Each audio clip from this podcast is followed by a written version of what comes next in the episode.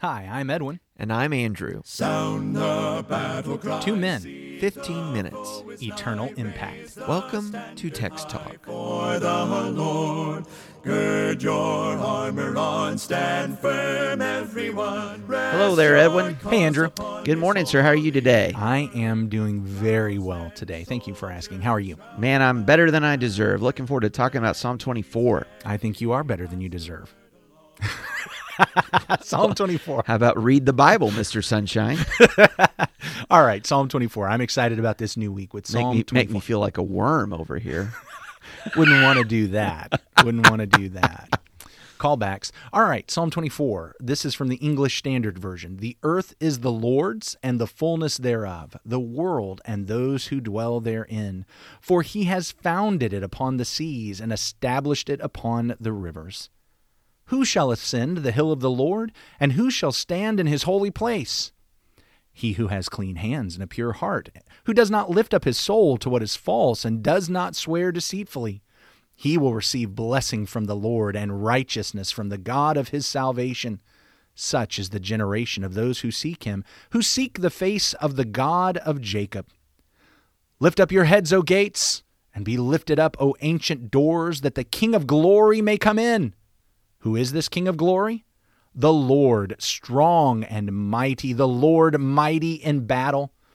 Lift up your heads, O gates, and lift them up, O ancient doors, that the King of glory may come in.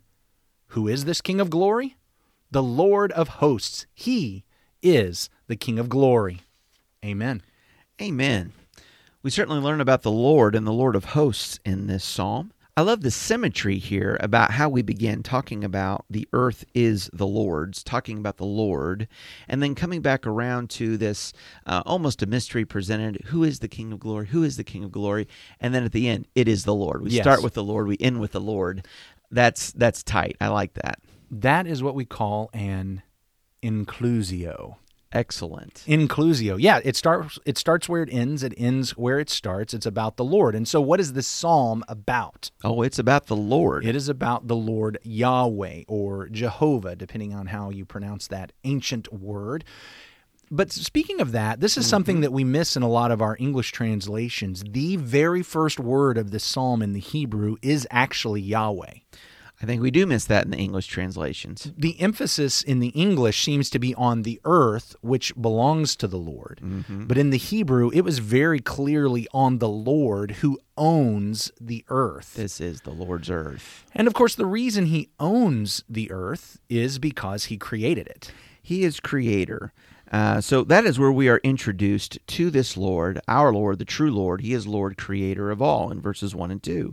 The earth is the Lord's, the fullness thereof, the world and those who dwell therein. So it really comes off in the Hebrew more like Yahweh's is the earth and its fullness.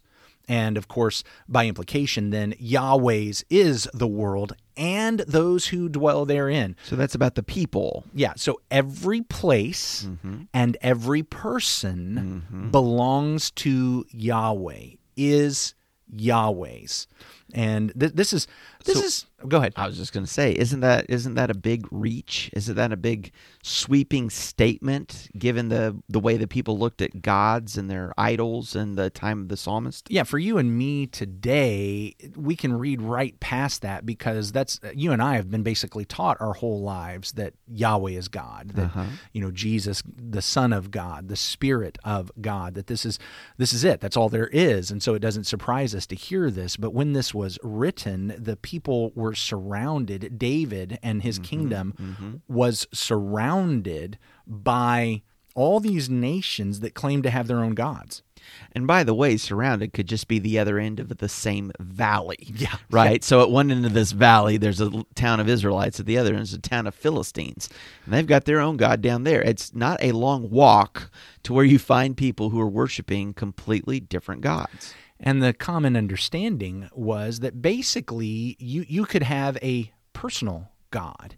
And Oh. you might have a family God. You would have a tribal God. You mm-hmm. would have a regional God or even a national God. And as far as they were concerned, in, in that the, the nations around Israel, all those gods were out there. They're all competing for supremacy. They're mm-hmm. fighting against one mm-hmm. another. And when the people themselves were having battles between one city state and another nation or another city state, they saw it as behind the scenes the gods were battling, and whichever was the stronger God, his people was going to come out on top. Yahweh is teaching Israel differently. Mm-hmm. I'm not, Yahweh is pointing out, one God among many. I am the God. I am the most high God. I, I'm the only God. So it sounds like something that um, you know the ancients believed, but I was talking to a, a friend and a preacher of mine, uh, not a preacher of mine, a friend of mine who preaches in Africa, in the Not me. nation, yeah, in Africa, in the nation Tanzania, and he was telling me a little bit about his 2020, and he went to a village out, kind of out in the jungle, out away from the city a little bit, and he finds that here are these people today still practicing ancestor worship. Mm-hmm. And he sent me a picture that he had made where he's standing next to the god of their little village. And as I was looking at the picture, I thought, "Well, it, you and I might mistake that for a scarecrow or something. Mm. But he was insisting, no, this was representing their ancestors, their gods of this village. And he was very much trying to persuade them that there is one God and that Jesus is the Christ. So we still, I mean, there's still people around the world today that have these same kinds of ideas. Well, let's make it a little bit more pointed, even to us in America, hmm. and the way even the one true God and Christianity is dealt with. Because in these ancient nations, while they might have their own little God, the, the gods overlapped. Mm-hmm. And so you have these biblical stories of the Baals and the Ashtoreths and Marduk and Molech and Chemosh and, and just going down the list. Mm-hmm. And what you find is often these various countries had, well, the same God, except we have our own little version of that God. Okay. And so that's why you might talk about the Baals. You'll you'll hear people talk about the Baals because Baal was was a, a name that was just used to refer to God. In, in fact, there's some places in Scripture where Baal is it's indicated that Jews referred to the one true God with that word. You know, there's a place where he says, "I will no longer be called that." Uh, okay, there were plenty of those nations that used the word El to mm-hmm. refer to their God. yes. Yes. And so so there might be this idea, well no no no, they all followed the same God. No, they they all followed their own different little personal versions of God. I recall when I was a teenager the song that came out, Your Own Personal Jesus by hmm. Depeche Mode. oh, okay. And the idea of that song, as I remember, was not, hey, you need to have an individual personal relationship with Jesus. It was very much the idea that we kind of all get to own, do our own personal thing. And so we create little Jesuses. Yeah, like kind of. what we think. We put our little spin on him. And, you know, when you take a look at the awful divisions of Christianity that have gone on for the last five, six hundred years, and even mm-hmm. before that, you realize that there's there's very much this this possibility of we're going we're going to do this my own way and I'm setting up my own god and I'm setting up my own religion and I'm setting up and what we need to get back to and we'll say more about this I think even as the week goes on we we need to make sure that look this is Yahweh's earth Sure. He's the one that's in charge, and we need to follow him on his terms. Mm-hmm, mm-hmm. And that's that's how this whole psalm starts. Yahweh's is the earth and the fullness thereof. That's why it's so good to be reminded uh, as we look at Scripture that God is the creator. We don't create Him. We don't create Him in our image. He created us. We're created in His image, and that changes everything. One of the first times this concept is brought up is actually during the plagues. In Exodus, oh, where is it? Chapter 9, verse 29, I think it is. This is the seventh plague with the hail. Mm. Though I don't think we need to limit the point made here to just this plague. I think Moses is finally making the point. In Exodus 9 and verse 29, when Pharaoh has asked Moses, Go out and make it stop hailing, Moses in Exodus 9:29 said, As soon as I have gone out of the city, I will stretch out my hands to Yahweh, to the Lord. The thunder will cease and there will be no more hail. And then he gives the reason. So that you may know that the earth is Yahweh's. Yeah. And you remember when all this started, Pharaoh was like, Who's Yahweh that I should listen to him? Yeah, who is the Lord that I should know him? Who is the Lord that I should obey his voice? And as I recall, I, I think there's a connection between those plagues and different sundry gods Oh, of yeah. Egypt, right? You know, that e- each plague seems to knock down Oh, yeah. another one of these false gods and these misunderstandings of the created world that the Egyptians worshipped, asserting God had made it all. And the scripture even points out that God was bringing judgment upon. The one true God was bringing judgment upon those gods. And it's not because those gods actually exist. It was supposed to be teaching Pharaoh there's one Lord. Mm-hmm. His is the earth. And he's he's not the God of this land that we came from. He's actually the God of your land. It's like Will a- you listen to him or not? It's a lesson that people have to learn over and over again, mm-hmm. century after century, and across all these cultures and time. It actually comes up quite a bit throughout the scripture in Deuteronomy chapter 10, verses 14 and 15, and Deuteronomy 10, 14 and 15. This is Moses as he's repeating the law to Israel. And he's really expressing shock when you consider who Yahweh is that that he's chosen Israel. He says, Behold to the Lord, to Yahweh your God, belong heaven and the heaven of heavens, the earth with all that is in it. Yet the Lord set his heart in love on your fathers and chose their offspring after them, you above all peoples as you are this day.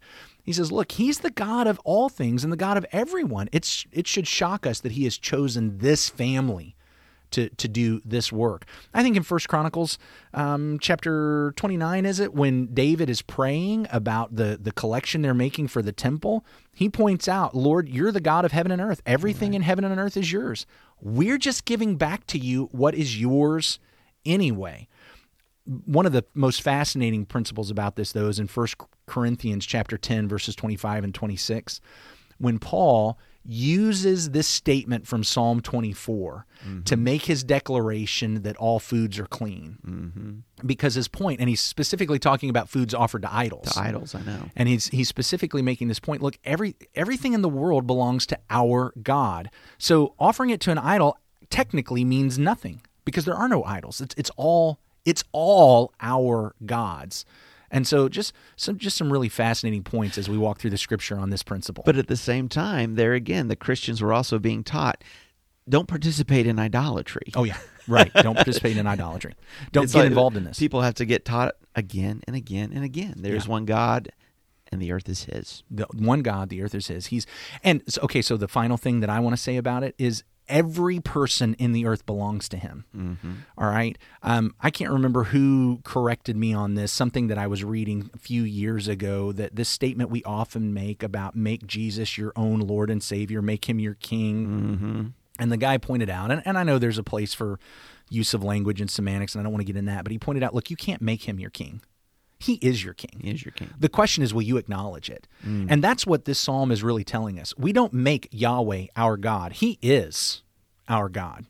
The question is, will we submit to Him and be on His side, or will we go against Him and be judged? I'll tell you what, that's a great question, and we're going to leave it there today. Looking forward to more discussions about Psalm 24. We'd love to hear from you. What are you learning in your Bible reading? Send us an email, texttalk at christiansmeethere.org, texttalk at christiansmeethere.org. Let's pray together. Our great God and Father, Lord, you are above. You made it all the earth, its fullness, all those who dwell in it. Father, it is all yours. And we glorify you. We lift up your name. And we pray, Father, that we might this day walk in a way that's worthy, that points others to you to look up above and appreciate who we are in your sight. In Jesus' name, amen. Amen. Thanks for talking about the text with us today. I'm Edwin Crozier, and I'd like to invite you to join the Christians who meet on Livingston Avenue in Lutz, Florida this Sunday for our Bible classes and worship. You can find out more at christiansmeethere.org. Check out our daily written devotional that goes along with today's episode. You can find a link for it in our show notes. Michael Eldridge sang all four parts of our theme song. You can get more from him at acapeldridge.com. Please remember to subscribe, rate, and review Text Talk in your favorite podcast app so others can find it and learn about it more easily. Have a fantastic day. Be steady, pass the word along. Onward, forward, shout aloud, Hosanna! Christ is captain of the mighty throne. Hello there, Edwin. Hey, Andrew. How, you- Happy. how are you today? Uh, I love the. Um, yeah. I can't think of the word now.